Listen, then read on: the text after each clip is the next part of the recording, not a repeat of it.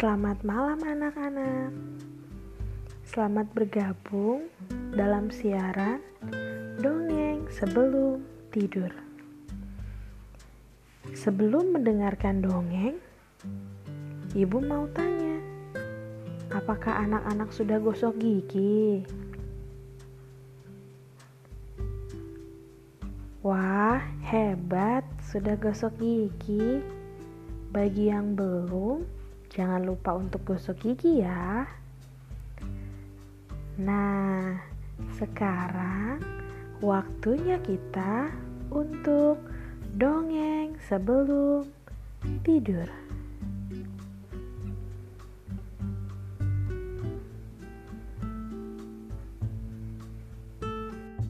Kali ini Ibu Gita akan mendongeng dengan judul Emily dan Serigala.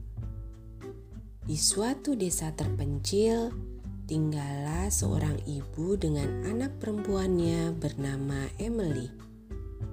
Sang ibu sangat menyayangi anaknya. Siang itu, sebelum ibu pergi ke pasar, ibu memberi peringatan pada anaknya untuk tidak keluar, meskipun dalam keadaan apa pun. Ibu meminta Emily agar tetap berada di dalam rumah. Karena penasaran dengan larangan ibunya yang tidak beralasan, Emily pun membangkang.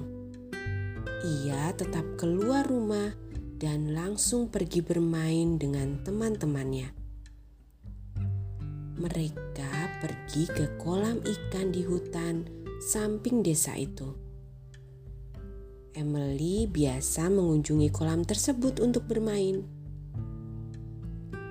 Karena lamanya bermain, Emily pun jadi kelelahan dan lapar.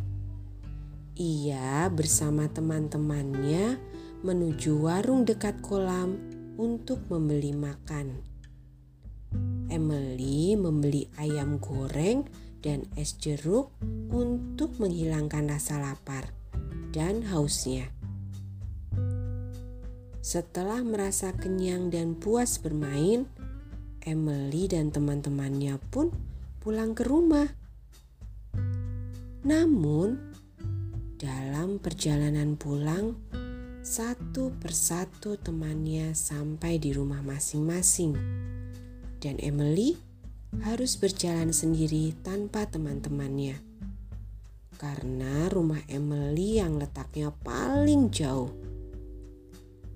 Saat berjalan sendirian, Emily merasa takut karena merasa ada yang mengikutinya. Hingga ia menyadari bahwa ternyata ada seekor serigala besar yang mengikutinya dari belakang. Saat melihat serigala, Emily menangis karena takut. Dan saat itu pula ia menyesali perbuatannya yang tidak mematuhi sang ibu. Tetapi Emily tidak kehabisan akal.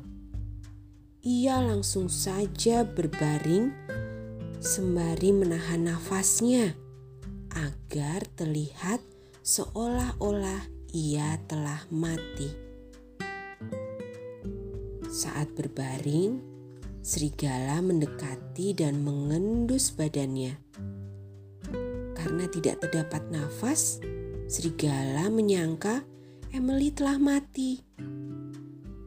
Kemudian, serigala berbalik arah dan mencari mangsa lain. Mengetahui serigala telah pergi, Emily langsung berlari menuju rumahnya. Sesampainya di rumah, Emily tidak menemukan sang ibu karena ibunya belum pulang dari pasar. Sebagai rasa penyesalan dan bersalah karena tidak mematuhi ibunya, Emily pun membersihkan rumah. Sore harinya, ibu Emily pulang dari pasar sambil membawa banyak belanjaan. Sesampainya di rumah, sang ibu kaget melihat rumah yang bersih dan Emily yang diam di dalam rumah.